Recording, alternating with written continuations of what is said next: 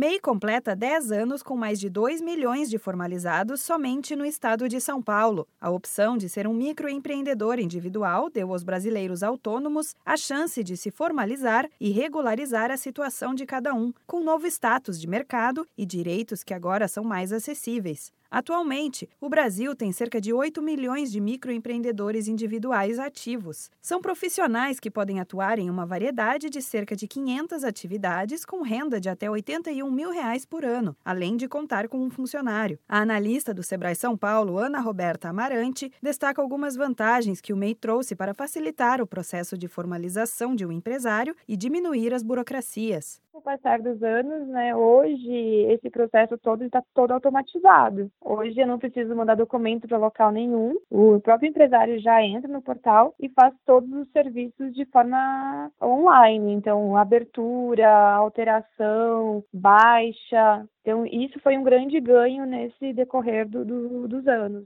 A lista das cidades do estado de São Paulo com mais registros mostra, em primeiro lugar, a capital, com mais de seiscentos e oitenta mil registros. Em seguida, vem Campinas e Guarulhos, com cerca de sessenta e seis mil M E Is ativos. Depois, Ribeirão Preto mostra um total de quase quarenta e um mil formalizações. Os segmentos mais procurados para a abertura de empresa são de prestação de serviços, cabeleireiro, comércio varejista de artigos de vestuário e acessórios, obras de alvenaria e promoção de eventos são alguns exemplos. Ana Roberta Amarante reforça que, além dos benefícios para o empreendedor, a formalização do M E I traz vantagens para a comunidade e comércio da região. Na verdade, ele vira um ciclo, né? Porque eu me formalizo, eu compro de outra pessoa que é formalizada e eu vou alimentando, na verdade, a economia da região, a economia local. Eu tenho, talvez, a possibilidade até mesmo de gerar emprego. Eu gero emprego, eu gero renda. É, esses são os benefícios, na verdade, para a comunidade no geral.